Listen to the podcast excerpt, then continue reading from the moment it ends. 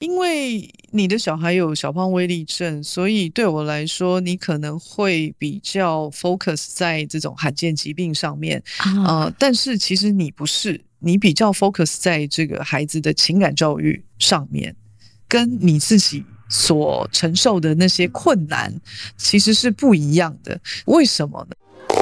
这里是只能喝酒的图书馆，一个出租成见、探索未知的地方。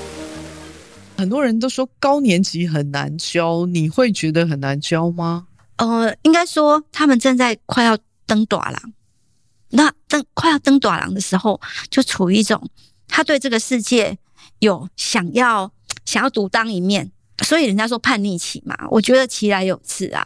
我刚接一个班的时候，我通常会要说：“哎，那我们来想一想，我们如果我们要介绍我们自己。”啊，可以有哪一些东西可以介绍？对，那你们知道有一个东西叫性倾向吗？他们都不知道什么是性倾向。嗯、然后呢，我就说，比如说，呃，我爱男生，然后我也爱女生，那这样子就是双性恋，类似这样，他们就懂了，他们就知道什么叫性倾向，就是异性恋、同性恋，这叫性倾向。老师，那你觉得你的性倾向？然后就问我，然后我就说。我觉得我应该是潜在的异性，呃，潜潜在的双性恋者。因为虽然我现在各种表现都是像异性恋，不过我我真的觉得我很有潜力爱上女生。他们就觉得：“哦，这样吗？”那 所以你知道那个收回来哦，就是双性恋居多。我自己觉得实在太可爱了这些小孩，然后也有同性恋哦。我我就觉得这是一个，这是一个把。光谱拉开的方式，OK，对，你有权利的人，如果把光谱拉开，那他们的选择性就更多了。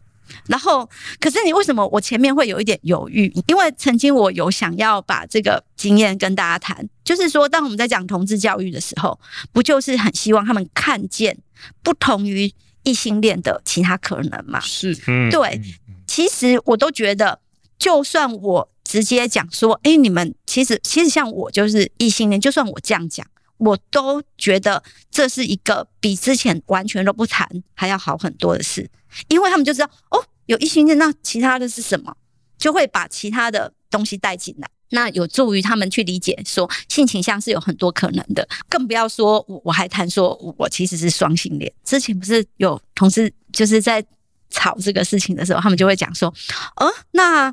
同志教育是不是要把我的小孩教成同志？嗯，你你不觉得声音很容易？对，他们是不是这样讲？那我是不是某部分实现了这件事？有一部电影叫做《我是男生也是女生》，它是欧洲片，非常好看。重点在于说，这个家庭生出了一个小孩，然后他有双器官。哦，那通常在生出来的时候，医生都会问父母：“你希望保留哪一个器官？”那个爸爸当下没有做任何的决定。之后，他就把他带到很乡下、很乡下的地方生活。他希望他可以在长大以后自己去决定他要留下哪一个器官。这蛮进步的，真的。因为他长到十六、十六岁了，十五六岁了，然后开始已经有那个青春期，青春期，然后也跟同学相处，那他一定会去厕所嘛，所以他就有渐渐的开始意识到说，哎。某种程度上，他好像有点跟别人不一样，然后他也害怕跟同同学一起很亲密的有一些接触跟相处，一连串发生了很多事，然后也折磨了这个小孩。同时间，其实他的父母也受了折磨，但是他的父母还是，尤其他的父亲，还是非常非常的尊重他的小孩。他希望有一天，他的小孩可以自己告诉他，嗯。我希望我要成为女生，还是我成为男生？就是在我们谈跨性别的时候，其实还有包括，呃，一生出来他就在这个性别之间，一个是家人也要一起面对的事情。是，是，对对对，不太容易。对，那也是我们这个社会也要一起来看待这件事情。这个就回到很根本的问题，就是，呃，我们是怎么去认定这个世界上有男生女生这件事情？对，是因为你的器官长什么样子，有什么功能，才决定你是男生还是女生吗？还是因为是因为你的内心有某种认同，所以才是男生女生吗？是生理比较重要，还是心理比较重要？如果是现在我们文明发展到现在，我们当然是以心理为主。嗯，就是说，就算我的生理的各种功能都是倾向于男士男生，但是我的认同如果是女生的话，那我会想办法，就是在这个时代已经有很多方式可以让我实现我的认同了，那我就有机会可以成为一个我对外显示出来的那个样子。可是我相信，在我们还没有走到现在之前，有可能他是很为难的。我有一些跨性别的朋友。其实一开始的时候，他要实现他的认同的时候，有时候会有点招惊喜，他有可能就会打扮特别妖艳之类的。比如说，呃，我说的是跨女，就是他本来是生理男，但是他希望别人的认同，就看待他的时候是是女生，呃，对，有可能他就会特别的打扮自己，可是那个打扮有点超过了我们一般女生的打扮。我有些朋友，他们后来就回来。就是说，他一开始太急于想要找到这个认同。哦，所以他有点就会走过去，然后后来他就会发现，我好像太过去了，然后所以他慢慢走回来。很多人以为以为他的打扮就是他要的样子，殊不知，其实我们所有的人都一样，都是我们的打扮可能都呈现某一种，我希望别人看到我什么，所以那个什么样子，其实会左右他呈现出来的。那个那个模样，嗯嗯，所以有可能他一开始的时候会会走过头，但是很快他会知道，嗯，这个可可能需要一点修正。刚才我们的问题在于，为什么我我很喜欢教高年级的小孩？其实有一点，他们在那时候也在找这件事情，也在找这个世界怎么看待他，所以他有可能会走过头，所以就会是很多爸妈以为，哦，人家就拍改，然后很叛逆，很很难教。然后很凶，很怎样？但是我会觉得那时候就是他还在摆动当中，所以有可能会摆得太过去一点，他还在修正当中，所以他慢慢的也会摆回来。一呃，到五六年级这个时候，他大概已经进入一种寻找自己，然后也是建立自己的自信，然后开始慢慢的去建立自己的认知。对，所有的东西都是慢慢的开始向外探索跟向内寻求。对，然后这样可以明白，真的真的。所以这个这样你这样一讲，我忽然可以知道说，到底大家大家在吵什么了。假设。人类在寻找自己的自我认同的时候，他必须常常要就是 cross the border，就是要超过一个极限，最后再把它拉回来的话，那问题来了：你在教育你的小孩的时候，你是要让他自己去尝试去跨过那个 border，自己再拉回来，还是你觉得我就都不要让他跨过那个 border？这个是根本 fundamental 的教育的观念的问题，就是我要不要相信？你会他有能力把他自己拉回来，还是我要一直拉着他，不要让他跑超过这个疆界？这个我觉得这是基本的概念的问题，这个是人怎么去看待这个世界的问题。是是是，而而且真的，我我会觉得，如果你相信孩子，他终究会回来。所以，你对于他的一些事情，你不会那么的焦虑，那么的担心。他还没走出去，你就已经在那边哔哔哔，踩线了，踩线了。没有，这个时候我们应该先问自己：我们希望父母怎么对我们？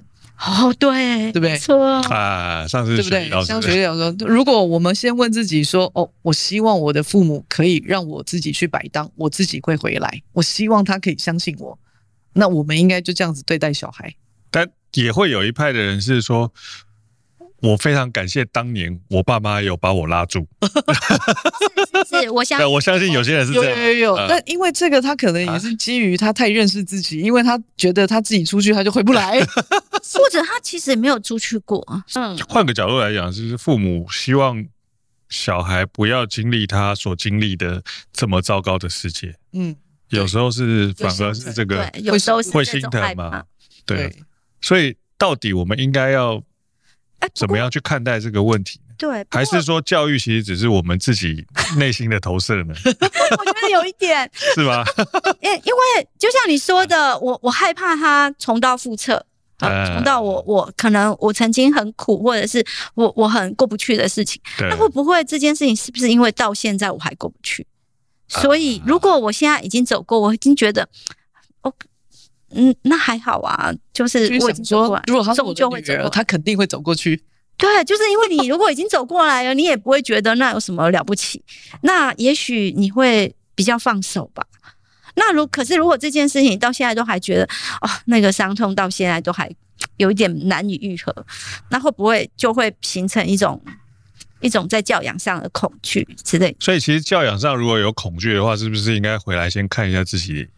内内心的内心的恐惧，我啊，你现在在 Flying V，你们做的这个线上的有一个有一个呃 plan，是不是就有那个线上的课程，其实是给大人上的，是给大人他上的，对对，我们的这个课程，我们出了这个绘本，其实是给小孩的，但是我们真的知道小孩很很很容易教的，但是问题是我教他的是他的教养者。对，就是就是他的照顾者。那我们很担心的是，如果如果大人自己还过不去，有可能会呃遭惊体嘛。我我们的这个这个书啊，它它里面有很多的问题，我们是开放式的问句。比如说，一个人可以很多条线嘛？我可以我可以有非常多的关系吗？嗯。那如果在一个已经对于情感上面他比较自在。他比较愿意放手的父母来说，他可能会愿意让小孩自己去尝试。嗯，就很多朋友没有问题啊。然后，然后在很多时刻，我们呃，对于朋友的离开或者是呃新的朋友的进来，我们也不会感到说有那么大的负担。嗯，但是如果是一个在这个议题上还没有走过的的爸妈，有可能他就会一直呃警戒他的小孩说：“嗯、呃，我们不要这样。” 对，我们就好好的谨守我们的本分就好，不要想说我们要去呃交非常多的朋友，然后每一个都顾不了，嗯，然后到时候可能每所有的朋友都讨厌我们，或者是会有很多的顾忌，有可能来自于他自己的情感经验并没有太处理好这样子，嗯，所以我们也会很希望照顾者他可以在这个过程里面好好的先照顾自己，嗯，对，先想一想我是不是有一些什么地方。还没有过得去。我们这个绘本虽然一开始是为小朋友做的，嗯，但是我觉得大人可以先问问自己。嗯，这本绘本叫做《非维星上的线线事件》。非维星就是我们那个千德尔上的一颗星球。Farewell 啊，道别的。对，呃，这个是台湾性别平等教育协会出的。这个教材的前身是 Gender，是呃我们。希望老师可以自己上的十二堂课，针对五年级到九年级，所以我们就觉得，哎，那我们是不是其实很小的小孩，他可能就有这个交朋友上的一些议题，可能需要被探讨，所以我们就也出了这个更小。你你刚刚说你在学校的时候，你都会问这个你的同学说他在情感上面有什么样的挫折啊什么的。我就在脸书上发起一个活动，我就说，是我我希望你可以对你的十一岁说一说话。那我就说，嗯、呃，现在你有一个机会是这样，我们班有二十六个小朋友，我们他们都是差不多十一岁左右这样子。然后我就说，你必须要呃想起，你就回想你的一个情感经验，最好是负面的，对，一个情感经验。然后我希望你可以给你的十一岁一个祝福。当然，你也可以问他一件事情，因为我希望。我们班的小朋友可以回信，你知道要他回信哈，如果你没有 你没有给他一个音质，他很难回啊。呃，要有具体的具体。对对，要具体，所以我就说你要问他一件事情，然后让他可以有机会回答你这样子。对对对，所以我要求酷的哎，三个三个条件，我就把我们班的一些特质稍微，我就说来认领你的十一岁在哪里这样子，包括说呃，我们班有人是呃跟阿嬷住的。我真的有朋友，他就是从小是跟阿妈住的。我觉得只要有一个连接点出来，我们班有人跑步跑得很快，他是田径队的。嗯嗯，哎，我有朋友，他就是从小他就是田径队的这样子。然后我就想要从某一些特征里面，你可以认领到，你可以看到你的小时候。然后我希望你可以给他一个祝福，这样子。嗯嗯，对。所以我那时候就去征求，就说来，你就是来认领。然后你必须要写信给他，嗯，专门给他。然后你要达到我刚才说的，我本来也有点担心，我想说，我也不晓得他们就是我能够招募到几个人，我至少要招募到二十六个，就是我们班的小朋友的嘛。嗯，嗯，我都是有晚上能贴文，晚上的时候贴上去，我早上起来整个爆掉。直接爆掉，就是下面就很多人回嘛，回我，然后回应，他们说哦，他他愿意，他要，他要，他要，就一大堆这样子。你知道后来怎样？后来我就说、哦、不行，那我们班没有这么多人，我就还一个人要回山峰，我就跟隔壁班啊，我就跟隔壁班的一起来，一起来。对对对，我就跟那时候我跟隔壁的老师还不错，我就说，哎，你要不要一起来做这件事情？他也觉得很有意义，所以他就一起来做。那没想到那个。那个留言继续涨，然后两班还不够，对，后来年级都来了，然后后来我就找到了四个，然后另外两个是另外别的学校的，嗯，我觉得很酷，听起来很酷，很酷哦，很酷哦。然后呢，然后呢，然后呢，那他们就真的就真的如期的，我就说你一定要在什么时候一定要写给我们班的这个，而且你要达到我的三个要求，这样子。然后他们真的就写哪三个要求？要袒露你的一个情感经验，是最好是负向的。然后第二个，你要给小孩一个祝福。OK，然后第三，你必须要问他一个问题，然后期待他的回信。嗯、你知道吗？后来最酷的一件事情就是，不是有写出他们特质让他们认领，然后我就好啊，我就配对啊，配配完之后，我们班有一半以上都是同志。我的意思是，我跟我们班讲说，你相不相信？老师有跟宇宙许愿，我希望你长大了你会写信给你。其实，其实参与这个计划，真的一半以上都是同志，我的同志朋友们，嗯嗯，对他们都。很愿意来做这件事情。我们班就一半以上都是收来自同志的信，然后他们后来都知道，因为他们的情感经验都已经透露了这件事情，他们就自己开玩笑，因为他们都记得我前面那个梗，就是未来的你会写信给你，所以他们就自己说：“哦，我们班有那么多人长大以后都是同志。” 他们自己说的，我觉得很可爱。那他们也会更健康的在看待这件事情。我觉得是啊，是第一个收到信的，大家都非常的呃非常期待，然后大家都去看啊，这样子。那个小朋友就来就跑来问老师，老师这个我我不知道他是男生还是女生哎，你看哦，他以前啊有跟有跟学姐告白，有跟女生告白，后来又交了一个男朋友，那他到底怎么了？他是男生还是女生？然后我就说，嗯，那你觉得呢？然后他自己讲，该不会？然后自己说，嗯，讹了半天之后，他就，嗯，我懂了，没事，我懂了，他就走了。你知道，我觉得他那在讲那个我懂的时候，其实他已经有很大的转折了。他是在什么异性恋的思维，但是他自己想了一轮之后，他知道，嗯，这是怎么一回事了，所以他就显得好像自己这么大惊小怪，好像。很奇怪，因为我早就跟他们讲过 LGBT 到底是什么了，所以呃，他好像走回来了。LGBT 他就在身边，就在你的朋友里面了，不不是那个遥远的，好像很呃别人的故事而已。你一定会遇到很多困难吧？因为我觉得有很多的家长并不是很愿意去接受这件事情的。嗯，对。对不对？不过我我我已经比较强大了啦。一开始的时候，我之前呢、啊，在做这种比较有争议的议题，有时候我会稍微考量一下，说，诶，家长会怎么样？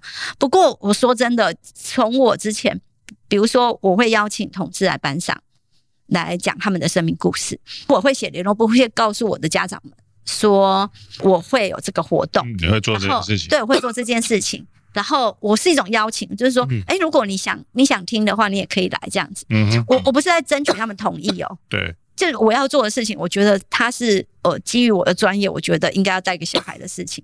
这跟这我我觉得不需要家长同意，但是我可以邀请家长一起来。如果你觉得你有疑虑，或者是你还也很想听，我那时候接收到的家长的意见会是这样，就是有也有人告诉我说他很赞成，然后也有一个。家长他很明白的跟我说，其实他不太认同同性恋这件事，嗯嗯嗯、可是他很想多了解一点，所以他很想来听。是我后来觉得，其实讲道理的家长是这样的，他们没有那么会直接的反对说哦什么事情这样，他们至少会听听我的看法，我的说法是什么。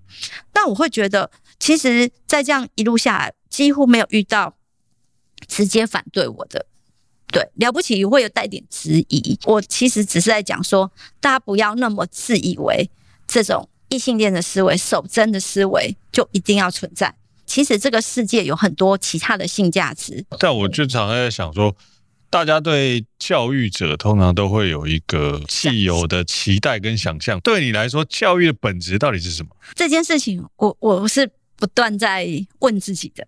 对，我也觉得所有的老师都应该要好好的去思考这件事情。我也会常常去问小朋友：“你们该不会不知道，你们其实是牺牲很多事情来的吧？你们干嘛要来这里？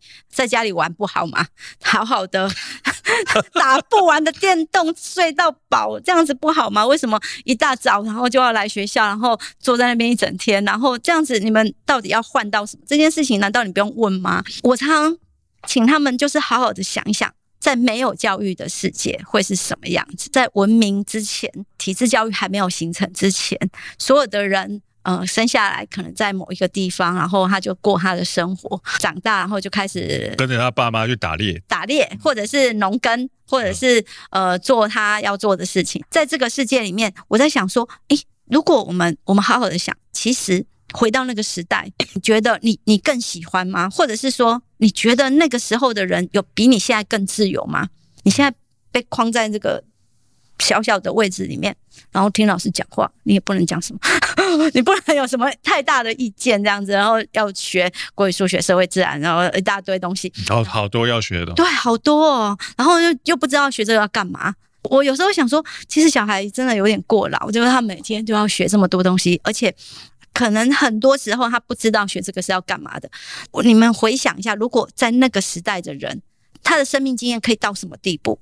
我们想了不起，到隔壁村哈，好不好？或者是或者是划着 对划着船划着桨到呃较远的地方，去去得到的地方。可是说真的，如果在现在，我们已经不可能再回到这个状态了。我们说呃，芬兰的世界很令人向往。然后我们说，可能你连宜兰都去不了，嗯、不要说芬兰了，你连买票啊，或者是宜兰在哪里，你都不知道，你要怎么去？这些事情可能都需要一些基本的能力，他需要学，都是需要学的，都是要学习。我们靠着这个文明带给我们的这些呃教育，就是装备我们这些东西，然后慢慢的让我们奠基更更好的能力。于是我们有机会到宜兰，甚至到芬兰。然后我们可以飞得更高，看得更远，然后我们得以更自由。如果我可以被教育装备，装备好了，我有更大的翅膀，更有力的眼光去实现我的梦想。我觉得那个才会是教育真正要做的事情，就是要让小孩可以好好的自我实现，然后得以更自由。我常常要跟我的小孩讲说，脱离这个目的，脱离更自由这件事情。这种教育，你就要好好的去批判，你在心里要有一把尺，你会知道这件事情如果没有让我更自由，没有让我更幸福，那那我要他干嘛？我我牺牲了嗯很多哎、欸嗯。为什么自由对你来说这么重要？就是这是生命的本质哎、欸。就如果我们讲说教育的本质是什么，那我会要回扣到生命就是一一连串追求自由的过程。我愿意牺牲我的消极的自由。去追求我积更积极的自由，那这个过程里面，嗯、这个实现本身就是带给我生命的意义的事情。有一派的人或许会说，我生命的追求就是希望安全一点啊，因为安全会让我人生过得比较好。那就要看好这件事情是，那可以去学算命啊，都可以算到。有啦，有一些人确实会比较那个这样讲吗？等一下，空啊。说真的啊，我会觉得人生的一些乐趣，乐趣，我们两个字把它上一个引号，很多时候来自于你的某些突破，不是吗？嗯，突破，突破，突破。对，那你要突破本身，你不就是已经认识到某些框架在那里？人类有一个本质上的需求，是一个很矛盾的状态。就是我们既要追求突破我们现有的框架，是，但我们同时间又很希望也很有安全感。你不觉得这就是爱情吗？我觉得教养上真的也是这样。呃，有一本书叫做《道德浪女》，其实他在讲开放式关系。嗯嗯嗯，一直到现在，我都还觉得他们所讲的那个世界是，是我们还在追求的。啊，应该说我们还在路上。开放式关系呀、啊，其实终归最后都要回到一个很重要的本质：我们有没有办法在关系里面自由？所以他要讲究道德，就是既既是浪女，但是他讲是在道德里的浪女。我本来是期待说，哎、欸，这是一个什么开放式关系的指南，有没有？就是他是这样写的嘛？该怎么？结果 是不是？该怎么做？我告诉你不会太受伤。哎、欸，结果呢？后来根本根本就像心灵鸡汤。后来我有一点像是看山是山，看山不是山，又回到看山是山，嗯、就回到说关系里面有一些很重要的核心，比如说，嗯，坦诚，他很强调。如果你要经营开放式关系，你必须要两个都有这样的认知。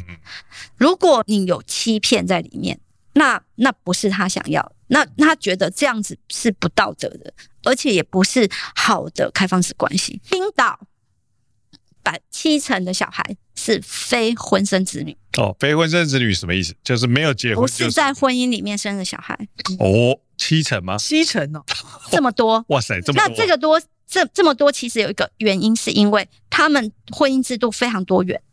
哦，应该说家庭制度啦，应该这样讲。家庭制度本来就很多元，他们有人是在一起，他们就是就是伴侣制，然后有人是想说，我我什么都不要登记，但是我们就要生小孩，住在一起，他们有各种可能。那如果这些可能，他们婚姻只是一个部分，所以非婚生子女，就婚姻里面生的小孩其实不多。因为其他都在婚姻婚姻之外，那我们如果回到这个这个来讲，就会知道，其实本来人跟人之间的关系就非常多样啊，就是这个不会被法律绑住了。对，法律是来保障你的，不是来绑住你的。对对对，对，所以如果你们此刻已经觉得差不多了，我们已经无话可聊了，我们想要放飞彼此，那也。也没有什么、嗯、无话可聊，放飞彼此。这个没有这个这个形容，其实说真的是蛮好的。对，说真的，不要再互相折磨了。对，这折磨下去没有什么好。因为回到后来，就会可能是有一些道德绑架嘛。呃，对啊，我们当初你当初是怎么说的？海枯石烂是怎样？然后我们的婚姻誓言是怎样？难道我们过往的十年？都不算什么。对啊，你说过爱我一辈子，回到这些，你就会觉得，你为什么说不爱就不爱了？那我们当初的海誓山盟，对，都是海市蜃楼，都不，都不算什么了吗？是的，我其实真的，我们也会教小孩，我我我我也会教小孩这这件事情。爱情有时候真的很没有逻辑，真的说不爱就不爱了，那。那那是真的可能发生的，就是你怎么看待自己被吸引、心动的那一刻，或者是在某一刻你突然觉得索然无味，天哪，眼前这个人突然陌生了，那你要怎么好好的去谈，呃，在一起或谈分开？我现在看你很陌生，最好，我觉得我不认识你。我们就此别过吧。好的。哎、欸，我因为我看过你们两个的，这个很多就是前面的对话，讲一些我都觉得话，我都觉得蛮不简单的。嗯、我我还蛮羡羡慕的，说真的，啊、像你们这样子很难走到无话可聊嘛，然后到处都是话题，真是令人觉得有点激动呢。我跟你说，你有所不知，老师，老师你不理解，你看到只是这那个。短片上面，他今天早上干话白脸给我看，每天 every day 一个礼拜五七天有大概六天是处在一个很奇怪的状态，剩下有一天就剪出来一个短片给大家看诶。你你以为真的是像你想象的那样吗？不，那都是假的，眼睛有业障。有很多时候，我们到最后就是不管是结婚也好，或者是离婚也好，其实对我来讲，这它就是不过就一张纸。不然就是狗婚接个代际，就比真的啊。嗯嗯，户政事务所，户政事务所现在抽号码牌很快。如果是仪式本身，它确实是五分钟。现在区公所的效率都超好了。对，然后你如果说那个是保障，那都是都是在这个这个这边的事。其实这个是你知道，对我来说，人生追求的最低限度啊。啊。可是我们常常做一件事，就是因为这个最低限度。我们都忘了，我们人生应该要有最高愿目。其实很多人对于老师的要求，都会希望你没有立场，你是中立的，因为你你必须要照顾到所有的人的立场嘛。但这这是可能的吗？不可能，不但不可能，很多人都以为可能。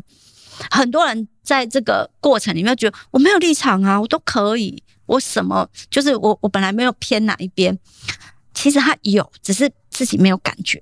自己没有警觉到，其实你就是主流那边呐、啊，或者是你根本就不敢讲。对，然后你就是教科书要你说的那一边呐、啊，就是整个国家希望你走的那一边啊、嗯呃。难怪现在课纲要改，大家在那边哀哀叫，就是因为大部分人都想要自己是主流那边，所以课纲没写我就不敢讲，课纲有写我就尽量讲。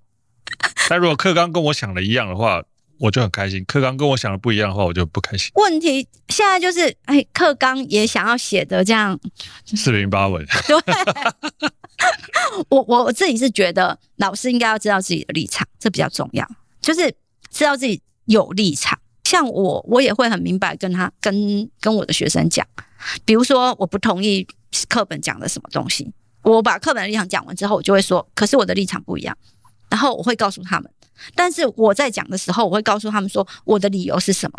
我觉得这有一个重点是，所有的立场它背后都有原因，然后你不要轻易的就相信，就是有人觉得没有立场，或者是有人觉得他的立场绝对是对的。我觉得这个也好，某种程度上其实是可以训练每一个人的独立思考。对啊，嗯、我觉得是这样。这这个这个很有趣的事情是，我们一直都期待教育要有最标准的答案，就最担心这个。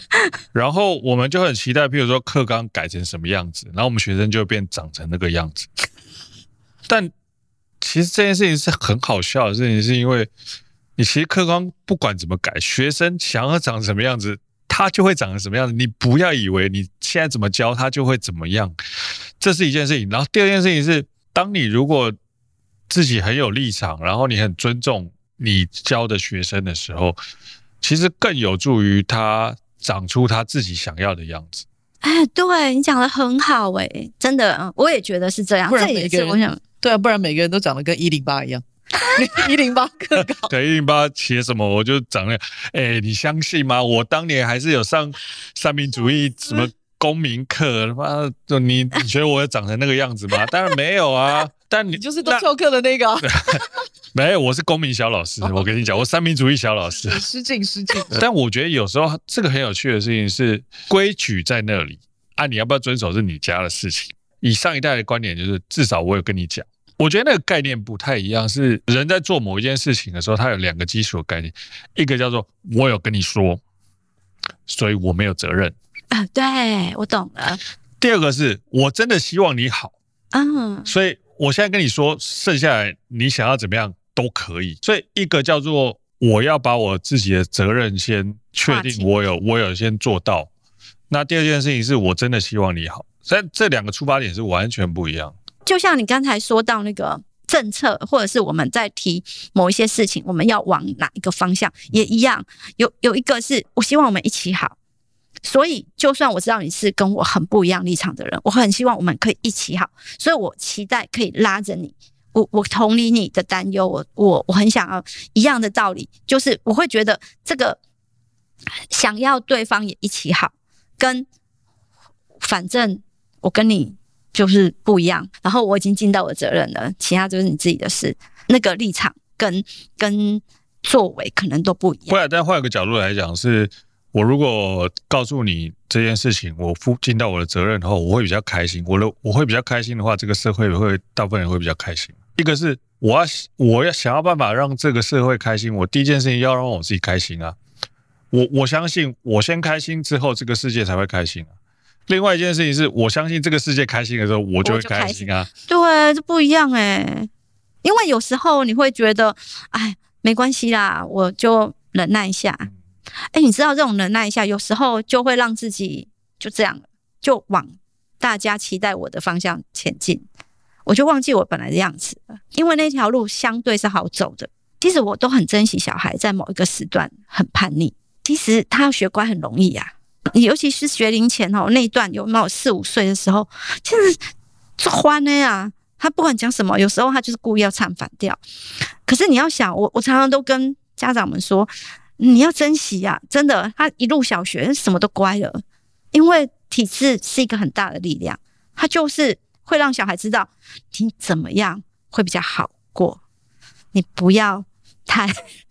太白目就会比较好过，除非某几个分子 比较难搞的。但是我们真的要这样吗？遵守规矩是很容易的，就是因为它很容易，才让我们担心。因为就一路规矩下去了，遵守规矩又可以得到奖赏，又可以得到这个有有有一定的权利的人的注目，我们才要担心这个这个世界太奖励守规矩的人。我们就长不出另外一种样子。我们不是强调多元吗？这样哪有多元？我们不会多元的，就是某个主流的人期待你的那个模样而已。其实我们每一个人在生长的历程的过程当中，我们的速度其实是跟别人都不一样的。然后我们都很希望其他人可以理解我们，但我们永远对被这个社会主流的某一个单一价值。会希望我们，譬如说啊，我十八岁就应该怎么样啊，我十五岁应该怎么样，我我现在三十岁了，我就应该怎么样。但我的速度可能就跟你的速度不一样啊。但其实每一个人就是不一样的嘛，所以他会有他自己的需求，他自己的要求，他会有他自己的想象，他会有自己的进度。嗯，那我们其实大部分时间，如果希望我们自己怎么样被对待。我们就要怎么样去对待别人，其他不一样的需求，甚至我们必须要培养出同样的同理心。你希望别人同理你的时候，你自己就要能够同理别人。可是你知道吗？我我觉我我刚才有质疑了一下是，我没有觉得所有的人都很都觉得自己很重要，都想都觉得别人要同理我。很多小孩在这个成长的过程里面，自己是没有的。都是被要求，你要跟着大家，你要看看大家现在怎么样。这样子的价值不断的在体制里面是拉着学生往前走的。所以很多小孩在这个成长的过程里面，很多时候他不觉得自己很重要，他想的是我必须要跟上。嗯，但你讲那个没错，是因为那个是一个外界告诉你说你一定要跟上，不然你会很糟糕嘛。但其实你内心的欲望其实是希望，所以你会把你这个欲望压下去啊！你会希望你你你自己可以用你自己的步调去理解这个世界，甚至你想办法在这个世界找到一个生存的方式嘛？那这个体制一直告诉你说，它有一个标准的方法，你就是照这个方法。比如说，你念完国中、念高中，念完高中考大学，对不对？之类的，它有一个标准的。方式叫你说，你要把这些东西念完之后，你就可以似乎成为这个社会的一份子，胜利组，成为这个社会的一份子。但一份子，问题来了，就是你真的把这件事情做完，你心不甘情不愿把这件事情做完，很多时候其实你完全没有办法融入到这个社会。我我觉得有一个点，因为我们不断的叫小孩。压下去，你不要一直，你不要那么自私，你不要想自己，你要想我要怎么这个要跟上，跟上，跟上，跟上，这个是很可怕。对，我真的觉得很可怕，因为似乎有一条线，有一个速度在那里，我要跟上。事实上，你就是一份子，诶，你要想的是，我在这里啊，有什么好跟上？大家不就是在自己的速度上？就像你刚才说的，但是我我们这个教育体制里面，常常会压抑。个人会希望每一个人都能够想到哦，我怎么样让群体好？可是那个群体，你想到了那个团体，其实是不包含自己的。我我只是卑微的跟上而已，不是我去创造，不不是很大声的跟他讲说，我也是团体的一份子。我觉得我的声音很重要，我的存在很重要。我们。没有要教小孩这件事，我我觉得这件事情从很多地方都可以感觉得出来。嗯嗯，嗯，越小的孩子，他越觉得自己很重要，所以他讲话可以很大声。他上课的时候会很想要表达，选我，选我，选我，选我，对，快点，快点，老师，老师叫我，然后问他，嗯，老师，你再讲一次题目是什么？然后越越大的人就越觉得我自己的声音不重要，对，他越觉得，嗯，我会不会会不会人家会觉得我很笨？好像有一个标准答案在那里，我如果偏离了那里，显得我很糟，别人会看我就觉得不对劲，所以大家都很怕失败。反正我就想办法去找看看这个世界到底怎么了，我要马上找到一个位置窜上去，这才是重点。大家想的是这样啊，我觉得这真的是可怕，因为有一些人他很早就放弃了。我知道我只要跟不到你们，所以我要往另外一条路走。当他放弃自己的时候，我真的觉得那才是让我们担心的开始。你你的小孩他其实也有小胖威力症，嗯嗯，因为你的小孩有小胖威力症，所以对我来说，你可能会比较 focus 在这种罕见疾病上面，啊、呃，但是其实你不是，你比较 focus 在这个孩子的情感教育上面，你的 focus 的方向跟你自己。所承受的那些困难其实是不一样的。那这件事情其实对我很对我来说很好奇，因为你刚刚在在陈述你对小孩做这些情感教育的时候，你的眼神是发亮的诶，真的，这件事情让我觉得很好奇，为什么呢？为什么？是什么促成你这么 focus 在这件事情上？哦，好，这样讲好了。我觉得这个呃，其实是跟我原本的理念就。就非常一致，呃，一致的地方在于，呃，我觉得小孩不管，就算是有障碍的小孩，我会认为一个美好的世界就是可以含耐含纳多种样态的孩子，那所有的孩子都可以在这个世界里面找到幸福，这是我期待的。所以，如果我我期待的那个那个那个目的那个方向在那里，那就算我的小孩。有障碍，我我并不会觉得他的障碍会是一个问题，反而是我觉得这个环境必须要够友善，让他在他不会专注在他自己的障碍，因为他他还是可以往这个目标前进，只是他走的路有也许会跟其他人有稍稍的不一样，但是他还是会往那里去，也许慢一点，也许会往左边右边稍微偏颇一点。然后，可是他还是会往那里去，然后他终究可以找到他幸福的方式。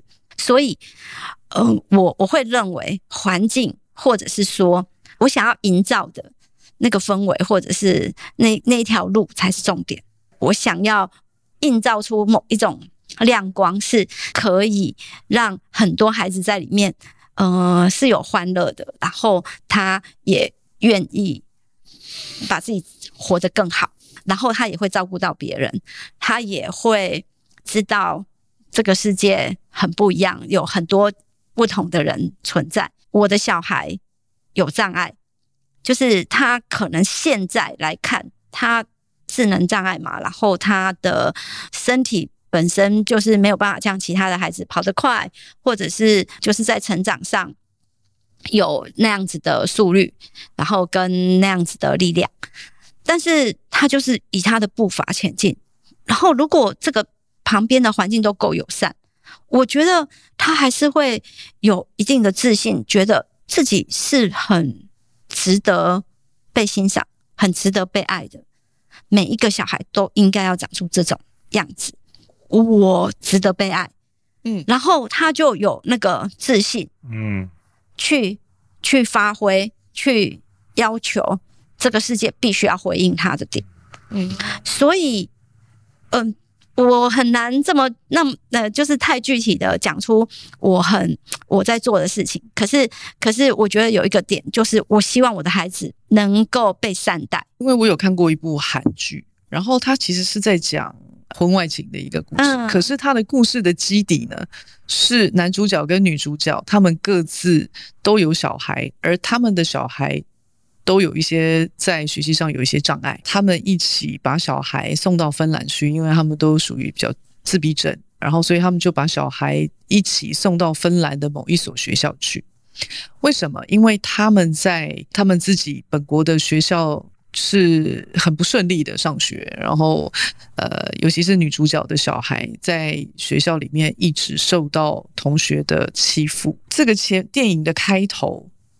这个女生的老公就跟她说了一句话，他就说：“我就叫你把她送到特殊学校去，你就硬要把她送到普通的学校去。”所以刚刚我就我就你在讲的时候，我就想到这一部电影。为什么？我因为我在想的是这个妈妈的心情跟你一样的期盼。对对，没错，对，就是我希望我的小孩是跟所有的小孩在同样的环境长大。没错，而我的小孩能不能够得到？一样的对待，同等的对待，是的，而且他的存在也是让其他的小孩知道有不同，是，所以他们也要学习，对，不是我的小孩要百般的去迎合这个主流的世界要有的学习是什么？是，反而是大家必须要共同的知道我们怎么样可以更好。所以因此这个女生她因为她心里面的压力实在太大了，所以你知道压力大到后来夫妻失和，然后就外遇了。哦哦，这个故事其实是这样子。这样子来的，但是其实我一直记得，我一直记得那个女生把她的小孩送到这个普通的学校去，而她的小孩在里面受到欺负这件事情，你完全抓到我的核心。对对，因为呃，其实，在我们国家的政策里面，我们我们有签署 CRPD，就是呃身心障碍者权利公约，里面有一个很重要的点，我们很希望营造一个共融的世界。嗯，这个共融的世界是所有的人，不管有没有障碍，不管你的各种不同，都可以在这里好好的幸福的生活着。那这件事情必须要所有的人都共同努力，而不是把某一些人区隔开来。所以，共融这件事情会是呃我们在教育里面一个很重要的核心。就算我对某一种生命体不是那么理解，我也要。留一个空间，让我不太熟悉的这个他有机会长某一种样子，让我去认识他，然后我会知道怎么跟他互动，然后知道怎么样子我们之间可以创造出大家觉得可以更好的方式。这件事情在台湾，比如说台湾现在还是有特殊学校，对，每一次 CRPD 的那个审查委员来的时候，这一点都是会被批判的。你你已经签署了 CRPD，你怎么可以还有特殊学校？可是你知道吗？在我们这个就是我的病友的这个群体，就是我们有一个群组嘛，所有的人都挤破头要去特殊班、特殊学校，因为他们就是承担了这件事。他们在这个这个班级、普通的班级里面，不是被老师嫌弃，不然就被同学欺负，他们的。他们的样子真的活得非常的不好，然后所以他们觉得我只要去特殊班，反正大家都一样糟，反正大家都一样有障碍，大家都可以彼此理解，那就好了。那我不我不要在这里受气了，因为我在这边，老师对我们的小孩也很不好，然后同学也只会欺负他。像这样，我就更有一种感觉，就觉得那那所以呢，你怎么可以这么容易就妥协？我要的是你们其他人给我听清楚啊，今天。我们就是要一起好，凭什么你们觉得他不好，你们就可以欺负他？这件事情不就是一个我们要努力的点吗？我当然可以理解，跟不一样的人相处，可能真的还找不出一些方法，但是这个就是我们要共同学习的事情。我也会一直觉得，特殊教育本身是为一般人设计的，应该是要这样，而不是为那个有。有特殊需求的人而已，绝大部分是要为那个我还不知道怎么对那个视障或者是自闭的孩子，或者是呃有学习障碍、情绪障碍的孩子的老师，他不就是要学特殊教育吗？我要怎么样引导大家去认识这件事情，然后我们有机会去好好的看待这件事情，我们怎么样跟他相处？然后他也变得更好，我们也变得更好，因为他不可能离群所居，我们他就是我们的一份子，我们必须要体认我们的社会就是这么多元，我们就是要好好的善待彼此，然后我们有机会，因为你因为你的特别，我也觉得我更好了，因为我我有看到很不一样的世界，然后我更丰富了，然后这个人他也在这个环境里面，他也知道我不需要。屈屈服，我不需要，我不需要隐忍，我不需要扭曲自己，或者是我不我不必沉默，我可以还是好好的活得很好。我也许呃很容易把小孩送到一个呃取暖的环境，反正大家都障碍，反正大家都能够理解，然后大家就在在这个环境里面。但是我想的是，他终究要回到社会。是。那如果他回到社会，这个社会还是这个样子，他们还是看不惯这个不一样的人的存在，那不会是我要的。我我要他很有自信的在这个社会实现他自己。那这件事情我就没有办法实现啊。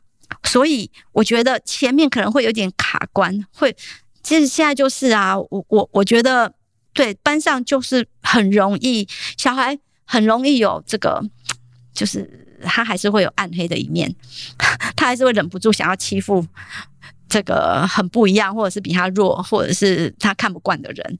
每一个黑暗的产生，就是教育存在的目的啊！教育如果有机会更自由，那不就是要好好的让这些让我卡关的点，慢慢的梳理他，让他知道这件事情无碍你成长。我说的不是这个有障碍的孩子哦，当然你对他造成了一些伤害，可是我觉得对你自己的伤害是更大的。一个会欺负别人，或者是会把别人呃比较慢或比较不一样。当成是眼中钉的小孩，其实我觉得对他的成长绝对没有什么好处。我反而觉得，如果他在这个过程里面有机会试炼到自己这个面相，然后有机会让自己思思考得更周到，会知道我我必须要照顾他们，我必须要好好的让我有机会成为更好的人，我有机会更善良，我有机会让别人也因为我的存在而更幸福。这个比数学考一百分还要重要，嗯，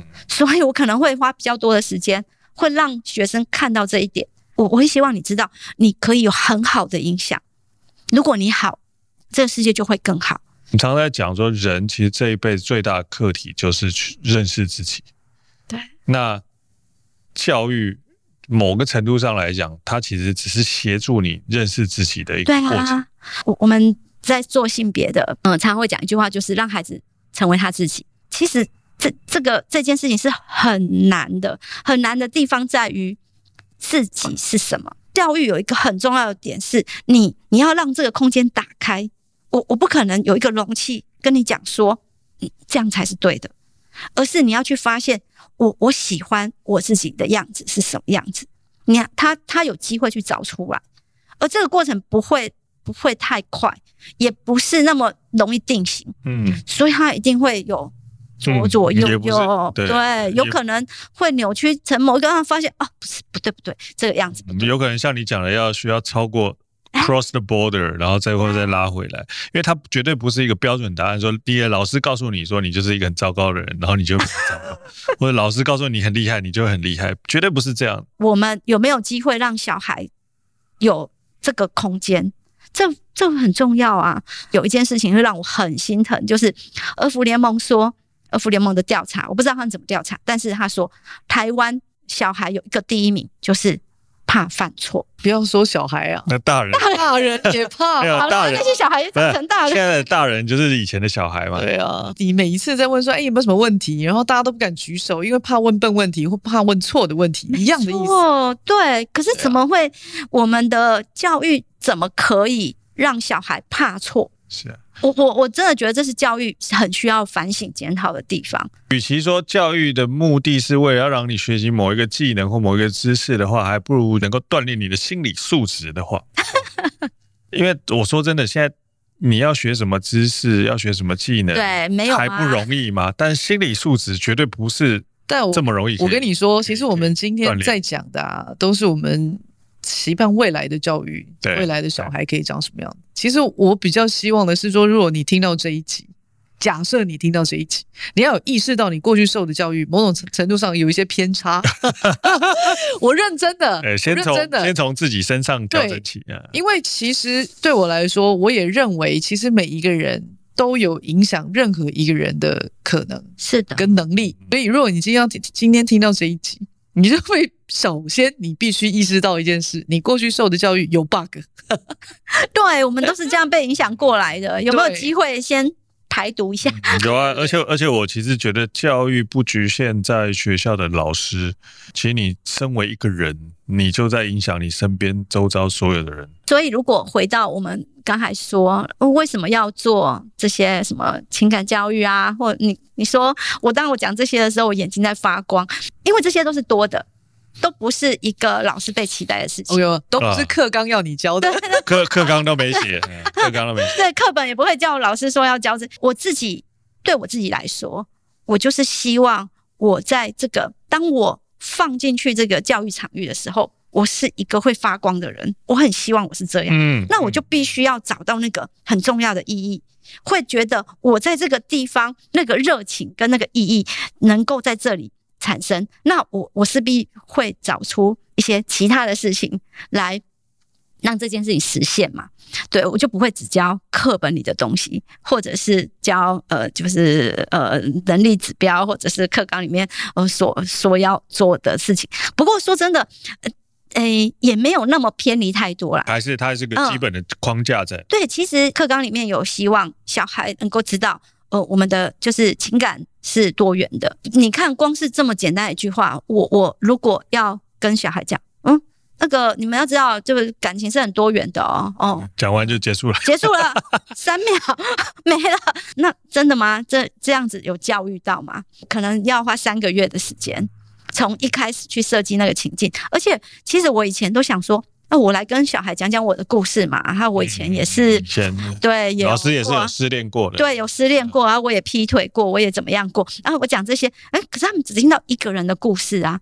所以我后来觉得，哇，如果我可以引进这个社会。每个人大家都有各自的故事，那不再才叫多元吗？嗯嗯，不只是多元的情感关系而已，还有多元的性倾向，嗯，然后甚至多元的性别认同，这些东西都进来了。诶，那我我要做的只有穿针引线。如果我们的社会够多元，那这个这个肥沃的土壤有了之后，我只要引进来就好了。我只要把这些土放进来我教室的环境，让小孩有机会在里面吸收到。然后他就会长成他自己的样子，而这个样子，他在遇到困难的时候，他遇到挑战的时候，是可以有一种感觉是：你把我打趴，好，没关系，我还是站得起来，没有问题，嗯，我还是走得过去，嗯，嗯，嗯，这个才是最重要的，这个才是对。我这是回到我前面说的，我觉得让小孩独立自主，他不一定就会想象，就是像大家想着他就失控，或者是会会让我们呃，就是担心。反而有可能他会有很多能力会额外的长出来，对，然后他会有机会成为一个更更懂事，然后更知道呃我要怎么去培养让自己有应对这个世界的能力。用另外一个角度去解释这个东西，我觉得可以让大家理解是说，假设你在这个人生的成长历程当中，你身为一个个人，你对于融入这个世界有些困难的时候。你就要必须要去理解，当你成长为一个大人的时候，其实你就是社会的一部分。你必须要让这些年轻的人要融入这个社会的时候，它是相对容易的。但它容不容易，其实就在于你自己的态度。就你在你现在是一个有能力的大人的时候，有权利的，你愿不愿意让更多年轻人更包容性的，可以让他们融入这个社会？因为社会其实就是我们。这些人一起创造出来的东西是啊，就是共融嘛。所以已经不是你看，我就觉得，比比如说我有障碍的小孩，我也希望他可以幸福。那一样的，有一些他不管是在功课上，或者是在人际上，或者是他在各种呃道德上挑战你，这些孩子他都是我们的一份子。所以有没有机会把这个网织好，就是看他够不够。够不够大，然后够不够密，能够让所有的人都有机会，在他掉下去的时候是被接住的。那掉下去这件事情，其实我们自己也都曾经在成长的过程里面遇到过啊。在某一些时刻，你就会觉得算了，放弃好了。当我讲说随便啊，很多时候可能就是我会去偷东西啊，反正没差啊。我我我是谁不重要，或者是呃我已经没有什么连结了，然后或者是我可能恣意的伤害别人。因为有有什么有什么关系？反正我不重要。如果我们在某一个时刻小孩掉下去的时候，我们警觉到了不对劲了，然后可以好好的去去把他接住，知道他怎么了，理解，然后知道说他到底遇到了什么状况，我们可以共同来面对。我我真的觉得生命很很复杂，也很艰难。有一些事情我们可能没有办法，没有办法解决。可是，我们可以共同面对。如果我知道有人在乎我，有人愿意跟我一起来看待这件事情，我觉得很多事情会变得比较容易度过。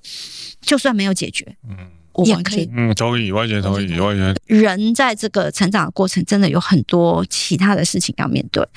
那我我必须要让小孩知道这些事情没有比较，没有比较轻松，然后也很需要你现在就要有这个能力。所以我就会慢慢的把其他议题带进来。嗯，对，包括就是情感的议题，包括他面对自己。他如何看待自己的挫折，或者看待自己的家庭，看待自己的人生这种议题？嗯，他有可能面对自己的梦想，然后，然后这个梦想有可能会跟这个社会的价值有一点出入，这样子的议题，他要去慢慢的，嗯，跟自己的小时候讲话，或跟自己的未来说话。我觉得这些东西，诶，是是我在这个当老师的过程里面这一些转变。所以后来我都，我很多时候会把这件事情变成一个核心，然后把其他的能力，比如说语文能力啊、数学能力啊，什么什么，哎，都把它试着融入这些事情里面。那你觉得这个东西是因为你感受到这个学生的需求呢，还是因为你觉得这个是你身为一个大人你所想要 deliver 的东西？我为什么要教情感教育？我看到。当他们在讲到呃，跟他他心仪的对象，对 他喜欢的人，他如何被他影响？然后呢，他觉得我只要看到他，我整个人就是觉得我今天都已经很满足了。天哪，天哪，这么小就小五大小五小六就是哎、欸，他们内容，然后他们就会告诉我说，他看到他喜欢的人举手的样子。他在他的日记里面说：“哇，天哪，只这样子就好了，我就知道，我知道那种心情。他喜欢的人，他又看到他，好可爱。Oh my god！对，怎么那么小好笑？对，那就是这就是这就是爱情啊，然后情感就是在这里。所以我觉得小孩。”是有必要要学习怎么看待自己的情感，以及比如说，如果他决定要告白，他可以怎么做，然后以及怎么承担对方是接受或者是拒绝。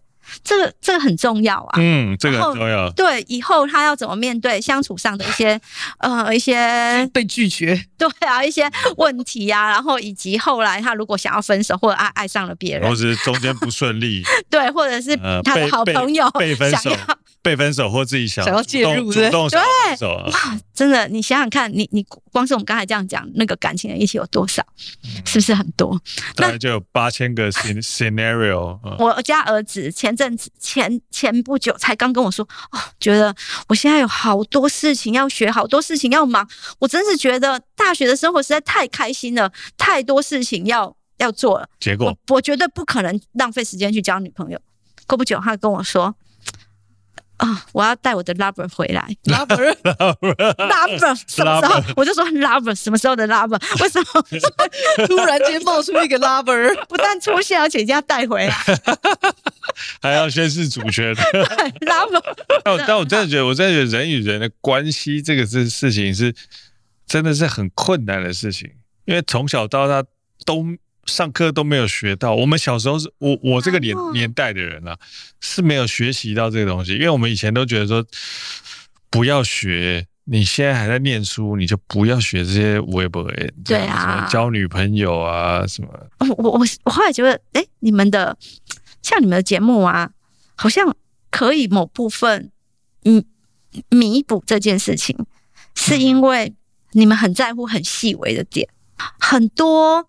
在人生里面，或者是在呃我们在思考某一些事情的时候，某一种灵光乍现，或者是是在某一种人的什么状态的时候，哎，然后你们会很愿意直视他，然后去呃去把它讲出来，然后去谈他可能的意义，或者是我觉得这件事情也有可能是我我们这个就是要就是小媒体的力量吧。不然，你想想看，那些大媒体不都是讲那些成功企业家的故事吗？现在越来越多的声音，或者是像这样可以愿意去凝视一些很小很小的生命故事啊，某很小很小的亮光，让大家也可以一起来看。那某部分，我觉得对某些人来讲，可能他也会觉得，嗯，那也许我我自己的经历也不那么不那么渺小。某种程度上，在我开这个 podcast 之前，我大概已经看到。这个社会某一个层面有一个这样子的问题，我有一个愿景，那个希望也很渺小，就是我希望我能够留下一个相对来说可能比我现在更好的世界给我的女儿。嗯，对我来说。我刚刚一直强调的，就是在乎自己、理解自己，更多的是去看见自己心理健康这件事情。对我来讲，它就是社会安全网的一种。其实我的意思就是这个。嗯嗯嗯，我不知道我们这个 podcast 可以影响多少人，我不知道，因为我们影响的人大概就在二十岁以上，但是到哪里我不晓得。他们能够被我们影响什么，我也不知道。这些东西对我来讲，它都是隐形的。嗯，我们的生命经验也有限，对啊，也有限。我们只能把别人的生命经验也卷进来。是啊，对。所以，我们今天把你的生命经验卷进来。对，透过各样各各式各样不一样的人去分享自己个人的生命经历，它能够影响什么，我也不知道。但是，我想这些东西都是一种生命。本来就存在的力量，对对，那或许这个就是你刚刚说的那一点亮光，它其实并不是非常的伟大的，嗯，所以我觉得很多人都在做这件事情，很多人都在做这件事情，只是说我们有没有意识到这件事？有人在做，但有没有人意识到，那又是另外一回事。所以我刚刚一直在讲，就是。其实大人更需要这些东西，对。对啊，这是真的，因为大人才会去影响小孩，嗯，真的，小孩他现在就是你知道，他的可塑性其实比大人强非常非常的多，对，可是大人的可塑性眼见着就是递减，你知道吗？逐年递减，真的啊，所以其实现在的大人二十岁以上算大人了嘛？对不对？不管他是年轻人、中年人、老年人，他们就是大人了。我们都是大人了，所以他才会去影响一代又一代的小孩。所以必须要从现在开始。对，我们现在这个等于是拦腰处理啊。对啊，我我那时候不是邀请很多朋友写信给我们班的小朋友嘛？对，我我那时候就是他们的信也我也会看得到嘛。然后我就发现好多大人写的。就是那些都是我的朋友，有很多是交往很多年的朋友，结果他写的事情我竟然不知道。我后来觉得，其实这这这件事情，就是让他们有机会去袒露自己的一段情感经验。这件事情，在某部分来讲，其实呃，为什么有这么多大人很想要告诉小孩这件事？我我在想，这也是一种邀请，就是。希望他们的经验有机会。我在想说，啊，原来你遭遇了这么严重的事，而我身为你的朋友，就是大家都这样子各自忙碌，所以我们都不知道，原来彼此之间已经 在这个生命的难关这样卡过了一关，这样过去了。对啊，他并不是觉得他不值得一提。而是我们之间的连结没有到那样子那么的深，对，我们没有没有在那个适当的时期去创造出来，嗯、然后所以我们没有没有办法彼此安慰。如果有有机会，你看，我我就觉得有有机会让小孩成为一个嗯、呃、影子，在很多时刻有机会去呃，就是让某一些故事出场。是啊，然后让他嗯、呃、成为彼此安慰的力量，这样子。对啊，就是不孤单了，大家都不孤单，嗯、真的。对对，所以有情感教育也是这个目的啊。嗯，是啊，是啊。对，我觉得他在某一个时刻可以知道，真的你不孤单，我们可以的。嗯，对，我们一定过得去。的确，听到没有？听到没有？大家，everyone。对，在哪个？你觉得你被打趴了吗？没有，可以的。对。你会站得起来。OK，对，好，我们今天谢谢翁丽淑老师，然后我们在这个资讯栏里面，你们也可以看到他们在 Flying V，他们现在在做的是的一个 plan，对，嗯，好不好？那我们今天就谢谢翁老师，谢谢大家，拜拜谢谢，拜拜。